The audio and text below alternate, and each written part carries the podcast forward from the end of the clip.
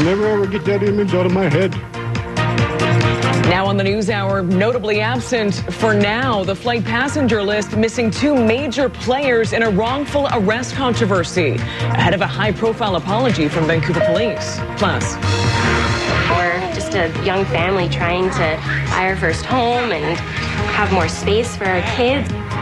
Condo sales squashed for a couple with seemingly too many kids for one strata. And you look really spiffy. what?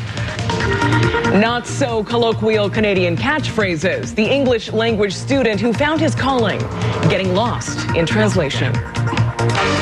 You're watching Global BC. This is Global News Hour at 6. Good evening and thank you for joining us. There are growing questions tonight surrounding the attendance or possible lack thereof of two Vancouver police officers at a high profile apology set to take place tomorrow. The officers disciplined for wrongfully handcuffing a Heiltsuk man and his granddaughter outside a downtown bank in 2019 in a major blunder for the department are now notably absent from a flight passenger list of those expected to attend a ceremony to apologize in person. Neetu Garcha has our our top story tonight from Bella Bella.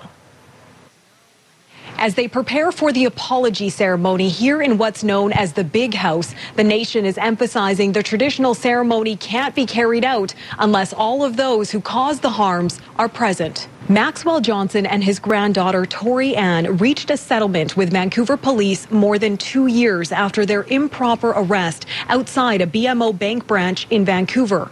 They were trying to open a bank account when a staff member suspected them of presenting fraudulent Indigenous status cards and called 911 before the two were handcuffed and arrested.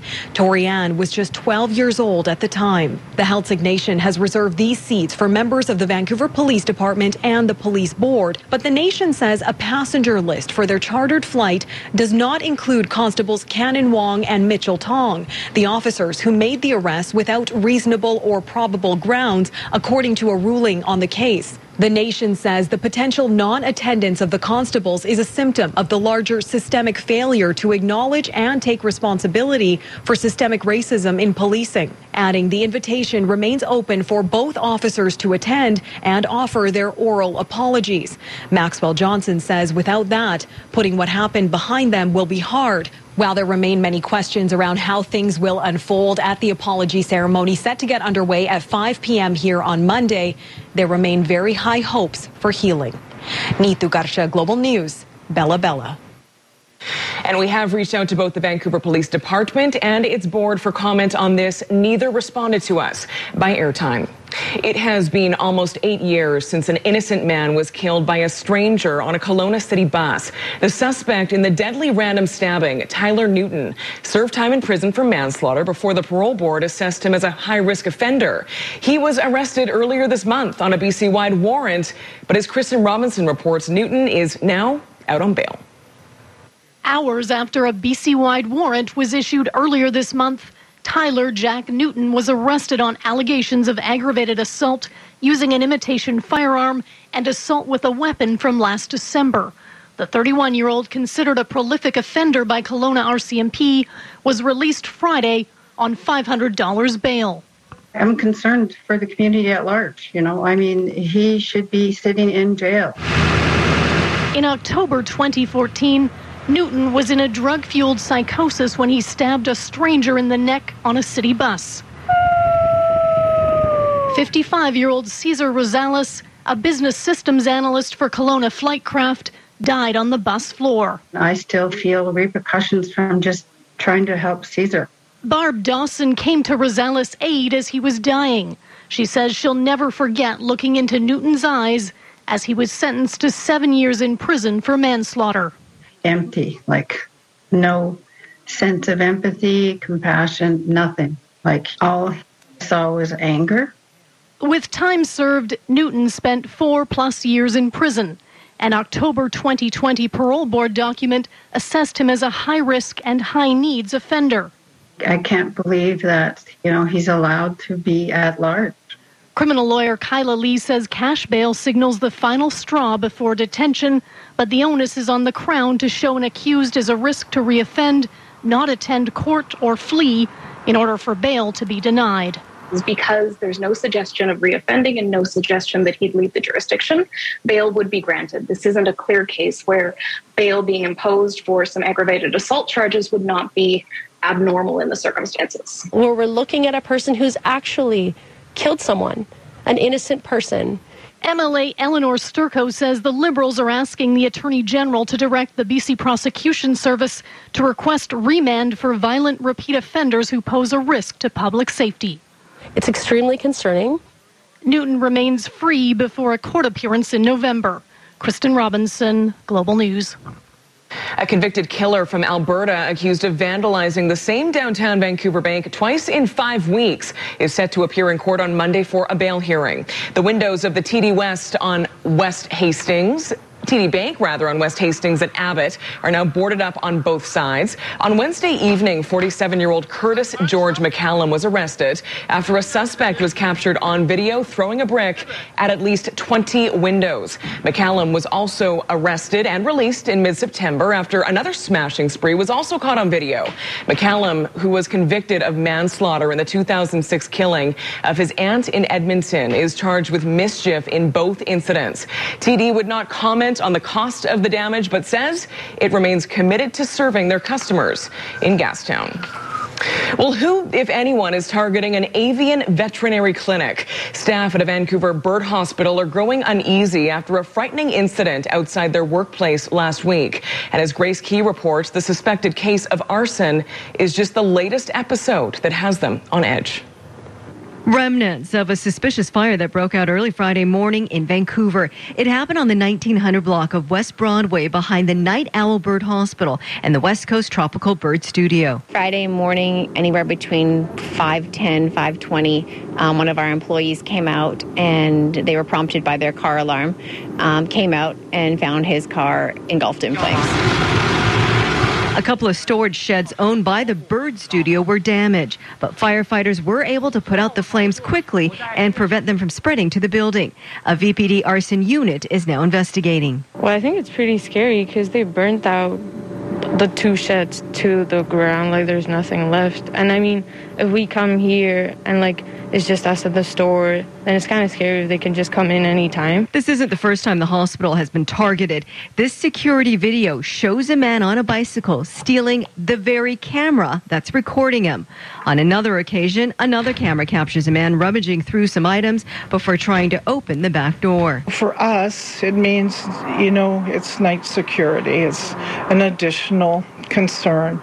We have to act on this because we don't know whether it's a one off, whether it was vindictive, but even if it is a one off, then will there be somebody else that does it again? The hospital is concerned with this increase in criminal activity. Security will be an added expense, but they feel they have few alternatives. The element of trust in your community for me has just totally disappeared. And now we might as well be, you know, New York City or whatever. Grace Key, Global News.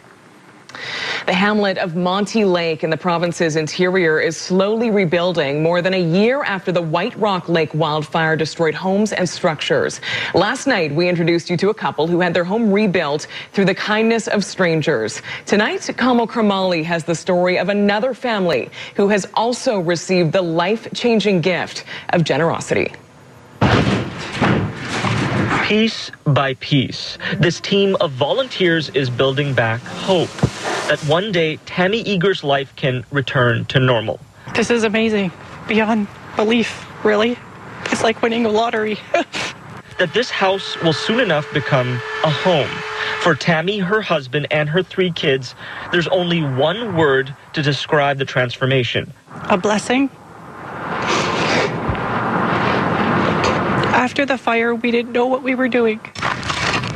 Tammy's home, one of dozens of structures destroyed in the White Rock Lake fire in July of last year. Nearly 30 homes burned to the ground in Monte Lake alone. The government still facing criticism for its response.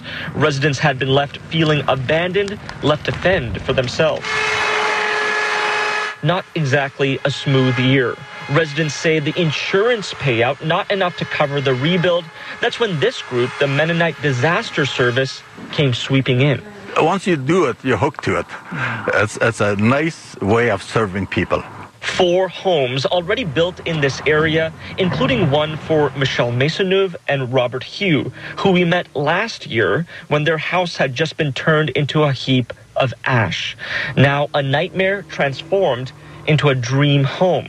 Oh, I'm stoked. This is awesome. you told me she's fun. hey, um, beautiful. And a recharged feeling of hope. It it renewed our faith in humanity that there are people who do care. Care. What's gone into each of the four homes built so far, with more on the way. Kamil Karamali, Global News. A West Kelowna senior who's confined to a wheelchair has issued a challenge to City Council to roll a mile in his shoes. It is all in the spirit of putting the spotlight on accessibility issues and barriers for something as simple as visiting a supermarket safely. Randy Marie Adams reports. 75 year old Ross Avigna has been diagnosed with terminal stomach cancer and is confined to a wheelchair. So, with what time he has left, he enjoys his trips to his local grocery store. Unfortunately, the conditions on the roads and sidewalks are so poor, it has become dangerous for him to travel on it. Well, the sidewalk is so rough. And these chairs are not, they don't have a very good suspension on them. And this particular chair wants to throw me out, throw me forward. So, with the help of a few, he put out the call to the community. Okay, let's onward and upward. Ross has challenged West Kelowna City Council to join him on his journey just to see how bad the roads and crosswalks are, and the challenge was finally accepted. The the safety issue and just the idea, as Ross said, the idea that uh, seniors want to have a degree of independence just like everybody else. And it makes it very difficult when you know the roads are not in a, in a situation that is safe. Well, I really, uh, really appreciate the challenge from Ross to, to, to ride in a chair with him, and uh, it, it's the only way, I guess, to really experience, you know, what it's like to have to negotiate, uh, you know, sidewalks that aren't complete, and the road where there is no sidewalk. The mayor had requested a police escort to keep the group safe as they walked together. Mayor Milsom also said it is the city's goal to continue to invest in sidewalks and roads. And I know that the road that Ross travels upon on a regular basis is on our list and uh, we're going to get it done. Sadly, Ross will be leaving his seniors' home and heading into hospice next month and will likely see no change in this area. I love it.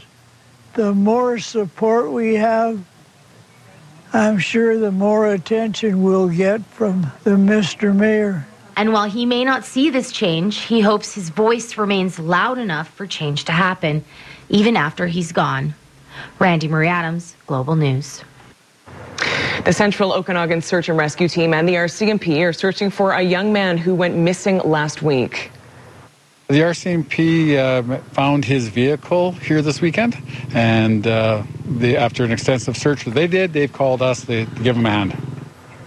22 year old Dylan McNeil was last seen in Kelowna on October 16th when he sent a video message to his family that evening. According to a social media post, McNeil recently expressed concern for his own safety, and his lack of communication with family and friends is described as out of character. McNeil was last seen driving a gray 2014 Ford Fusion with a New Way Docks sticker on the back window. His vehicle was found near the Postill Lake Road area. That is where crews focused their search on Sunday.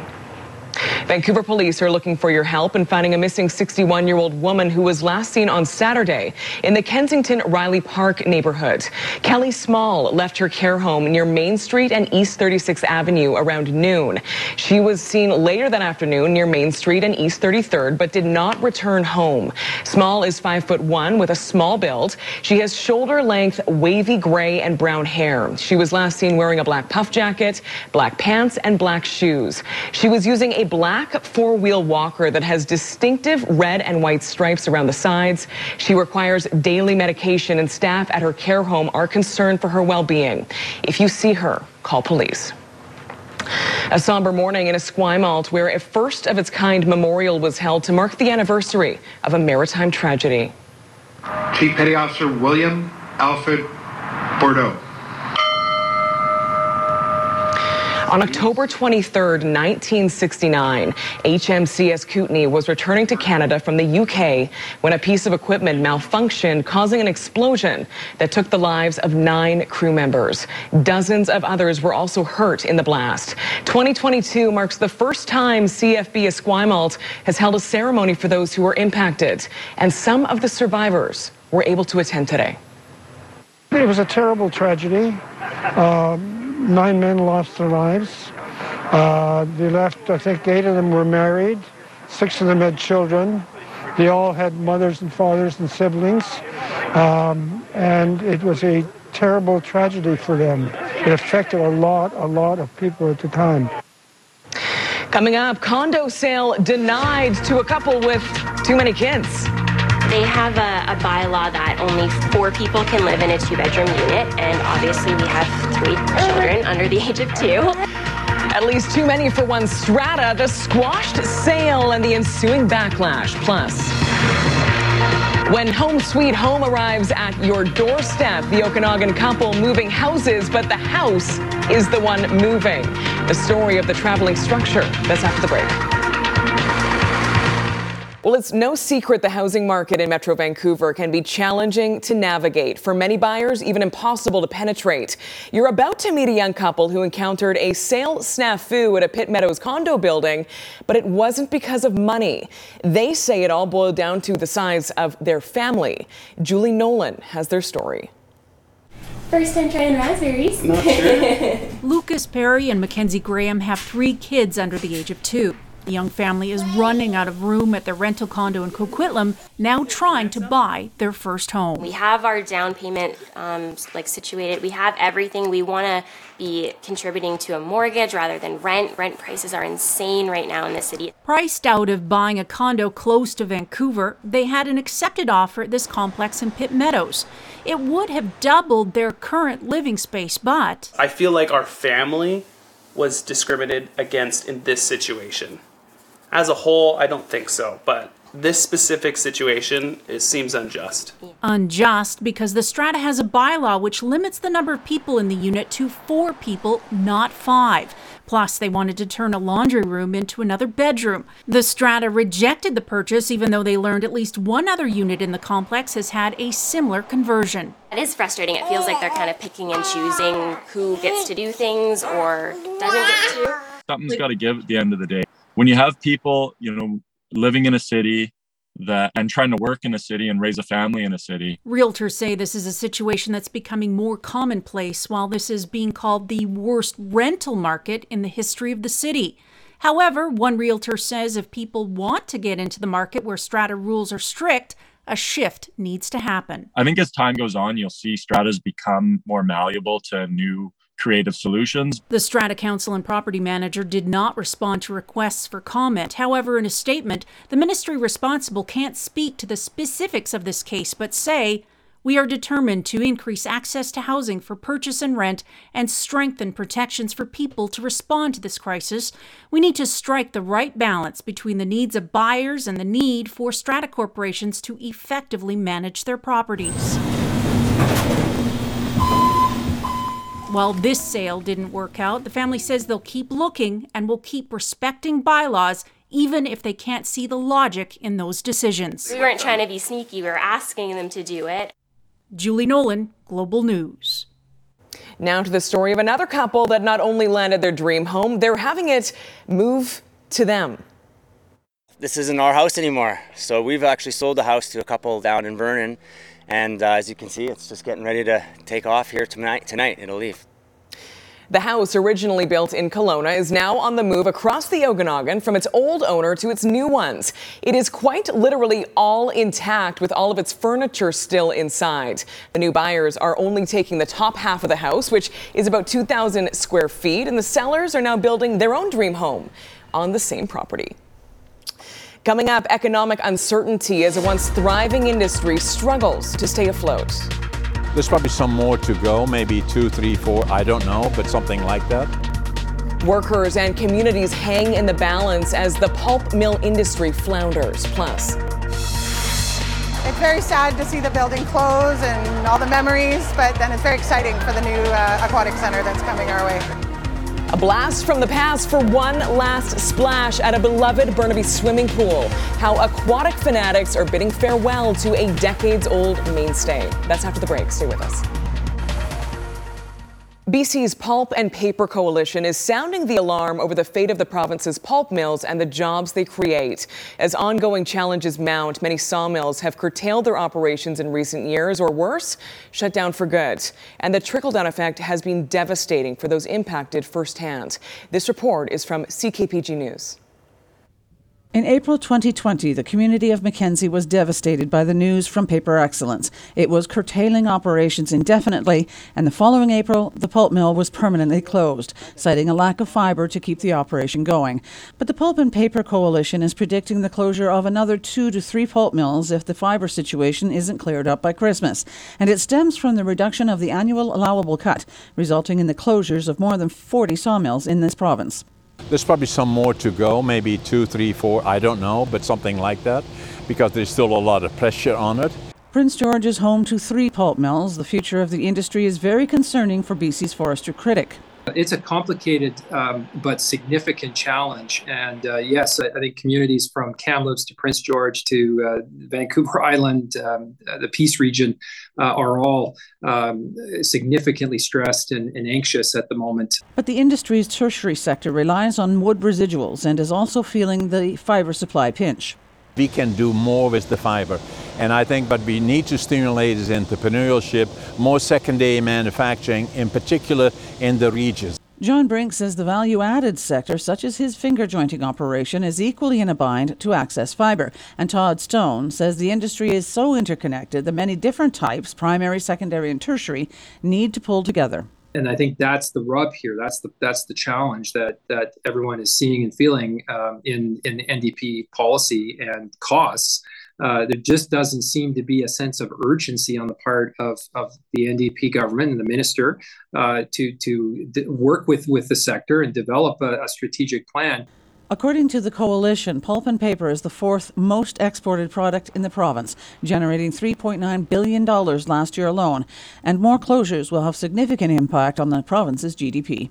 Cheryl Jan, CKPG News. A bittersweet goodbye today for a small but very special pool in Burnaby that has served that community for 60 years. People gathered at the CG Memorial Pool on Kensington Avenue this afternoon to say farewell to the Aquatic Center, which was holding its last splash event today, which included paying just a dollar for a swim, just like you would have back in 1962 when it first opened. If you didn't make it today, there is still more than a week to pay one last visit to the pool. It closes its doors for good on October 31st. I've uh, been swimming at CG Brown since I was born. My mom was a lifeguard here, and then I have taken, uh, filled in her shoes. Um, so I grew up on the pool deck at CG Brown. So it's, uh, it's very sad to see the building close and all the memories, but then it's very exciting for the new uh, aquatic center that's coming our way. As she said, a new aquatic center will be built on the same site. The Burnaby Lake Aquatic and Arena facility will include a 50 meter Olympic sized pool and an NHL sized arena with 200 spectator seats. Construction is expected to begin later this year and be completed within three years. Coming up, we take you to Diwali celebrations ahead of the official start of the Festival of Lights tomorrow. Plus, the fact that right now we're having to transport you know kids hundreds of miles away, if not outside of the state, is uh, very very uh, rare. A concerning spike in sick children across North America. What's behind the RSV outbreak crowding pediatric hospitals? That's after the break. It is the eve of one of the most important and celebratory holidays on the South Asian calendar, Diwali, the celebration of light. The five day festival officially begins tomorrow with colorful celebrations planned across the province. Our Michael Newman joined in on some early festivities in Vancouver. Here at the Roundhouse Community Center where Diwali Fest is happening, it's a festive celebration bringing people into the spirit of Diwali. Take a look. The 19th annual Diwali Fest showcased the sounds, colors, and moves of the local community for the annual Festival of Lights, celebrated throughout South Asia and the world. It is making sure that people know the piece that you can partake in something. Apply some henna, you know? It doesn't mean you have to be of a certain culture group to be able to do it. On the stage, numerous performances took place, from classical Indian sitar to bhangra, all the way to Bollywood. I think the fact that after like a few pandemic years, being back in person and being able to see performances live, interact with our art zones, that's just really amazing. As well as arts and crafts like henna, a community rangoli, and diya painting, bringing the visitors into customary traditions done around Diwali. And overall, a great turnout of people supporting cross cultural understanding and social connection for a festival that represents universal principles understood by all cultures. It doesn't mean you have to celebrate prosperity or good over evil because you're of South Asian descent. You can celebrate it just because you want to. This has been a very colorful environment, um, lots of energy, uh, encompassing the beauty of Diwali, uh, knowledge overcoming ignorance, light overcoming darkness. It's a great, great festival that everyone can really learn something from. Michael Newman reporting from Diwali Fest.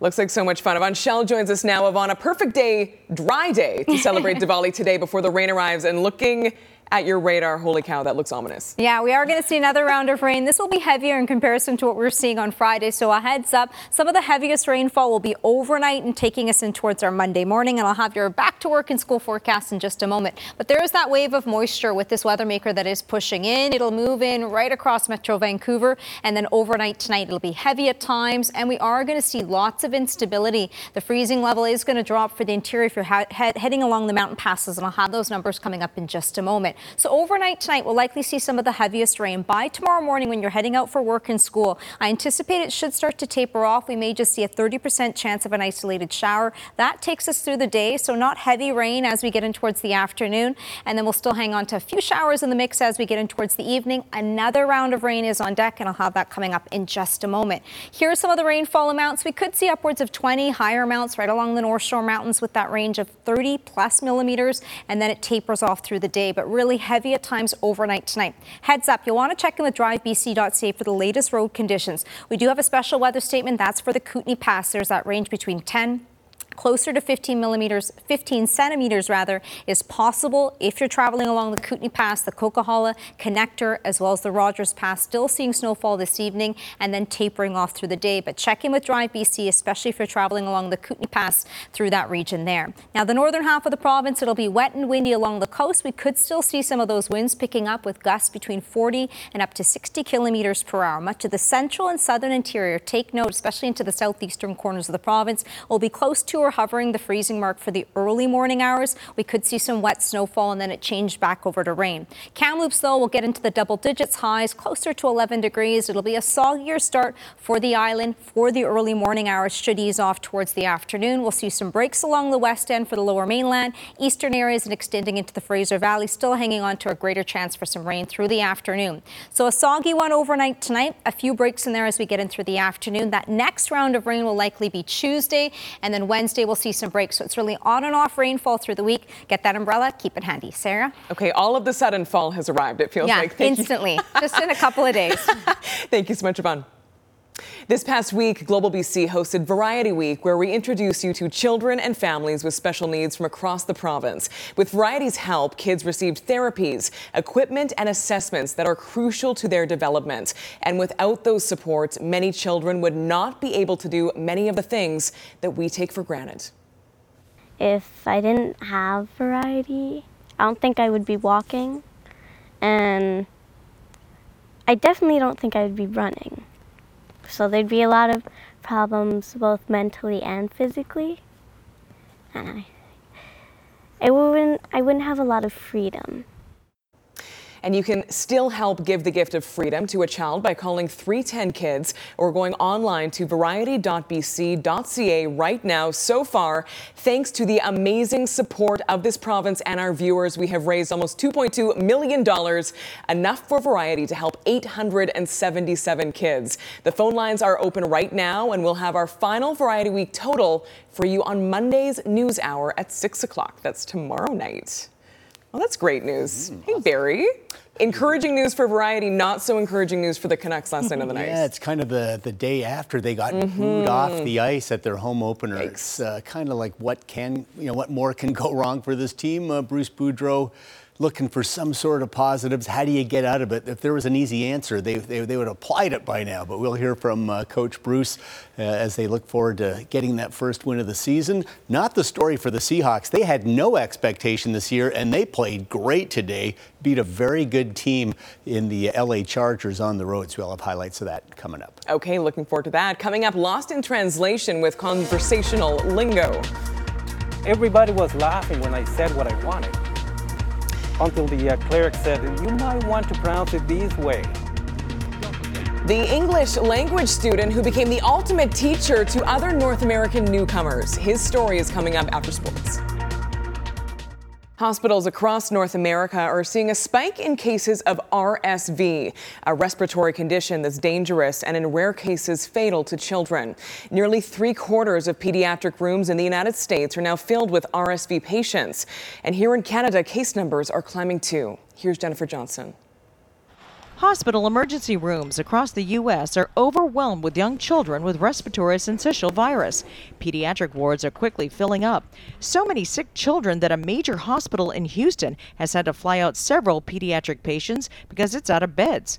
The fact that right now we're having to transport, you know, kids hundreds of miles away, if not outside of state, is uh, very, very uh, rare. RSV first presents as typical cold like symptoms, but can quickly escalate into severe breathing problems in the very young and elderly patients. Tara Ficacelli's three month old son is now out of intensive care after spending several days on a ventilator. This has been definitely the hardest two weeks of my life. Cases of RSV are rising in Canada too. According to Health Canada, RSV activity is above expected levels for this time of year, with at least 486 confirmed cases, the bulk in Quebec. RSV generally peaks during the winter season, but has hit early this year. RSV is the leading cause of hospitalization. Of the American Lung Association is launching a new awareness campaign to help parents watch for the warning signs, including trouble breathing or a wheezing cough. For parents who have children who have an upper respiratory infection, many times they're testing them, finding out it's not COVID, and feeling relieved. I think they still need to be vigilant that it could be RSV, it could be early flu. Unfortunately, RSV numbers are still trending in the wrong direction. Experts are warning parents not to wait to bring your child to an emergency room because what may seem like a bad cold can quickly become something much more dangerous. Jennifer Johnson, Global News, Washington. Coming up, a remarkable athletic legacy that's all in the family. My dad has always played a huge role in my, in my life, you know, and has taught me a lot about resilience. How a CFL legend's daughter is changing the game at a local university. That story coming up in sports. Head to the Vancouver Convention Center for the Seniors Living Expo. On November 5th and 6th, explore housing, personal health and wellness products, and services to meet the needs of today's seniors. And see two stages with entertainment and sessions on how to live your best life after 65. Head to Osoyoos for the first ever All Hallows Festival. Enjoy the event for all ages, including a variety of performances, including fire performers, acrobats, live music, and theater, plus an artisan market with food and drink vendors. For Our BC, I'm Michael Newman. Our BC is brought to you by the BC Cancer Foundation, launching the most ambitious health campaign in BC's history. Together, we will go beyond belief. Welcome back. Barry Deley is back with a brutal night for the Canucks. They'll be looking for some redemption for sure. Yes, mm-hmm. they couldn't. They wanted to have a good start this year. Oh my god! They've been talking about it for months. I mean, it, things cannot be going any worse. But they're the Canucks, aren't they? All right, thanks, Sarah. The Canucks did practice today about 14 hours after they were booed off the ice in their home opener last night against Buffalo. Canucks remain the only winless team in the entire NHL, and the pressure is mounting big time. And it doesn't appear any of the injured defensemen, Hughes, Stillman, Poolman, or Dermott, will play tomorrow night against the very tough Carolina Hurricanes. Getting out of a soul sucking slump is one of the hardest things to do in pro sports, but that's what faces these Canucks just two weeks into the season. They've got pride too, and nobody liked to see what happened, like in the last 10 minutes of the game last night. Uh, what happened uh, during uh, with the crowd and everything else, and uh, we got a lot of pride on this team, and uh, uh, so it, it, it was something that they they want to work themselves out of. Two on one with Olofsson. Casey Mittelstadt in front. Olofsson shoots. He scores. No doubt about that one. When they're good, I tell them they're really good. When they're bad, you know, I mean, heck, they're pretty smart guys too. I mean, they see it. And, and I, I told them, I said, hey, I think I'm not doing my job properly right now. And that's one of the reasons we're losing. So, I mean, uh, there's a whole combination of all of us working. We've got to get a little bit better. NHL today, Brandon Tanev and the Kraken in Chicago. Second period tied 3 all. It's the former Canuck first rounder, Jared McCann, who finds the trailer. Vince Dunn fires home to give the Kraken a 4 3 lead over the Blackhawks. That stood up until the third when Chicago struck for two goals in 13 seconds. The second coming from the recently acquired Jason Dickinson, the former Canuck. That's his second of the year. It took him 29 games to score two with Vancouver, two and three games with the Blackhawks. They win 5 4. Seahawks in LA to take on the Chargers. Great start for Geno Smith in the offense. He will drop in a perfect pass, a 20 yard touchdown to Marquise Goodwin. 7 0 Seattle. And the defense, which was so good last week against Arizona, came to play again today after a fourth down stop earlier in the first. Ryan Neal picks off Justin Herbert, Seahawks ball, and that leads to this a 12 yard touchdown run from the rookie Kenneth Walker, his third of the season. He has been outstanding. Boy, the Seahawks draft class has really been the difference this year. 14 0. Defense wasn't done yet. Darrell Taylor knocks the ball out of Herbert's hands, gets the friendly bounce. Seattle turned that into a field goal. They led 17 0. The only downer in that first, DK Metcalf forced to leave the game with a knee injury, perhaps happened on this play. He was carted off and did not return. But the Chargers charge back. They've got a good offense now 17 7. Herbert to Mike Williams takes it in for the touchdown. LA back in it, down just 3 17 14. But Geno Smith went back to work 23 yards to Marquise Goodwin for his second touchdown of the game. Who saw that coming? 24 14 Seattle at the half. Second half, Seahawks kept the Chargers uh, out of the end zone for the most part and then seal the deal when Kenneth Walker explodes to the outside, gets around the edge, and he is gone. Now, the kid just turned 22 this week, goes for 74 yards, yet 168 yards rushing. Hawks' most impressive win of the year. Chargers are a very good team, and Seattle thumped them 37 23. They're 4 and 3, and they lead the NFC West. Meanwhile, 49ers and Chiefs from San Francisco, Christian McCaffrey making his Niners debut, but he was overshadowed by Patrick Mahomes and Mecole Hardman. This is one of Hardman's three touchdowns on the day, a 25 yard gallop that gave the Chiefs the lead for good. Mahomes picked apart the NFL's number one ranked defense, threw for over 400 yards and three touchdowns, including this 45 yarder to uh, Juju Smith Schuster. Chiefs pummel the Niners 44 23, and with the loss, the Seahawks lead the West at uh, 4 and 3. Niners are 3 and 4. Let's check out some tennis. Montreal's Felix Auger-Aliassime has now won tournaments in back-to-back weeks. Today in Belgium, he won the European Open over American Sebastian Korda, who is the son of uh, the former great tennis player Peter Korda. Felix in the far court served out of his mind, lost just nine points on his serve the entire match. And here on match point, big forehand, and Auger-Aliassime with his third career title wins the European Open in Antwerp, Belgium. MLS playoffs, Eastern Conference semifinals, sellout crowd in Montreal as they host New York City FC, but NYC scored early and then add another just before half. The Brazilian Heber converts the nice feed from Santiago Rodriguez 2-0 NYCFC at the half. Montreal did get a consolation goal for the supporters late from Georgi Mihailovic, but they fall 3-1. NYC will meet Philadelphia in the Eastern final. LAFC will meet either Dallas or Austin in the West Final. Golf, final round of the CJ Cup in South Carolina. Defending champ Rory McIlroy. Tight leaderboard on the back nine until Rory pulled away with birdies at 14, 15, and here at 16. That was the difference as McIlroy beat Kurt Kitayama by a shot. And with the win, Rory reclaims the number one ranking in the world. Corey Conners was 23rd. Adam Hadwin tied 49th. Game five NLCS from Philadelphia. Padres and Phillies tied at three in the, or it's actually 3 2 San Diego in the eighth when Philly star slugger Bryce Harper slams a two run shot to give the Phillies a 4 3 lead. They hang on to win it, take the series in five. They're going to the World Series where they'll meet either the Yankees or Astros. Game four in New York tonight, tied 3 3 in the third, but the Yanks trail that series 3 0. Georgette Reed is certainly used to success in her life, either as an Olympic athlete for Canada or cheering on her CFL Hall of Fame father, George Reed.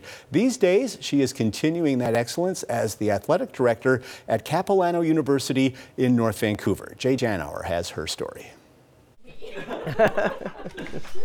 Alrighty. Okay. Georgette Reed is all about opening up doors for those she works alongside and for the student athletes that she leads as the athletic director at Capilano University, a job title that has deep meaning to Georgette. How's it going? How's it going? How's it going? Good, good, good, good, good. I really enjoy the university environment and I knew that I could make a difference here. I knew that I could contribute and I knew that I had a lot to offer to um, not only student athletes, but also in recreation because those are some of my passions. Movement, making sure that people stay healthy, and being able to find the enjoyment that sports and recreation can bring. I love it where it has Capilano because it shows exactly where we are, what we do. Georgette is just the fourth athletic director in the history of Capilano University and the first female to hold the job. The former track and field athlete is a Canadian Olympian who competed in the 92 Barcelona Games. Georgette's a 17 time national champion with 15 shot put titles and two more in discus. She spent 10 years coaching at the University of Alberta and another decade working for the city of Edmonton as a health and wellness coordinator. But when this job opening became available, Georgette couldn't pass it up. Be in a position of uh, authority, be in a position where I could show, you know, a woman in a position that's traditionally been in a role that, that, that men have traditionally been in, and a woman of color. There aren't very many uh, female athletic directors, but black female athletic directors. One final thing, and it's something you may have already picked up on, especially if you're a longtime CFL fan. George Reed, regarded as the outstanding fullback in the Canadian Football League. Yes, Georgette's father is the one and only George Reed, who's widely viewed as the greatest running back in league history. And understandably, he's played a major role in who his daughter is and where her journey has taken her. No stopping him. Touchdown! I mean, my dad has always played a huge role in my, in my life, you know, and has taught me a lot about resilience and about um, no matter what people do to you, you just still go out there and represent yourself the best you can. And he's always walked through everything with his head held high and with respect for others. And so between my dad saying just keep moving forward and and being um, open to trying something new, I think those are the things that have kind of helped guide me through the things I've gone through and where I am today. What an awesome story. Doing a great job. No kidding. After the break, making sense of some nonsensical English phrases. This may make you rethink some of your everyday jargon. Stay with us. Top. The special stories that shape our province, as suggested by our viewers. This is BC with Jay Durant. Real people, real stories. This is BC with Jay Durant, who's brought to you in part by Van-Kam Freightways, BC owned and operated for 75 years. Learning a second language can be difficult at the best of times. So, a Vancouver man originally from Mexico is channeling his own challenges learning English into a way to help other newcomers. Here's Jay Durant with This is BC. Efrain Solis will be the first to admit that he's certainly not a master in cinematic arts, but he still puts a lot of time into crafting his online English help videos. They're silly but fun videos. So to capture the attention of people. I was born in Mexico City in 1991. After moving to Vancouver from Mexico City in 2009, Solis immediately faced a lot of challenges in everyday conversations. I conversations. still struggle with pronunciation. From something as simple as asking for a Coke at the convenience store. Everybody was laughing when I said what I wanted. Until the uh, cleric said, You might want to pronounce it this way. And then your, your confidence just goes away. He didn't know the meaning of many words people said to him on the streets, from the complimentary You look really spiffy. I say, What? to the derogatory. Lousy Mexican. That was the first time I heard the word lousy. And I didn't know if he was insulting me. So Efrain has made it his mission to master the language and to try to help others along the way. Doppelganger. I do have a lot of friends who are from somewhere else in the world that English is not their first language, and we all struggle. I still forge ahead and learn. He learned basic editing skills and created his character named Selfie to star in the series. Oh, thunder and then the light. I'm a little kid again, right? I'm 47 years old, I'm having a lot of fun. Tackling some of the trickier English words. Souvenir. Bamboozle, humongous, minuscule sneeze. He has a long list to get through, but he's making great progress. Hoping his YouTube channel can help others avoid some of those embarrassing experiences. I want to minimize my mistakes. And if I, by making these videos, I help somebody else in my same situation, I will call that a win. Jay Durant, Global News. What a great way to pay it forward. If you have a suggestion for Jay about a great BC story that needs to be told, email your ideas to thisisbc at globalnews.ca. Yvonne, a quick look at weather before we go tonight. Rain and heavy at times. It'll pick up, especially late this evening, overnight. As we get in towards the morning hours for work and school, it should start to taper off to showers to the day and a few breaks in there on our long range forecast for Wednesday. Okay, rain is coming. That is all for us tonight. Thanks for sharing part of your evening with us. We'll see you right back here at 11. Good night.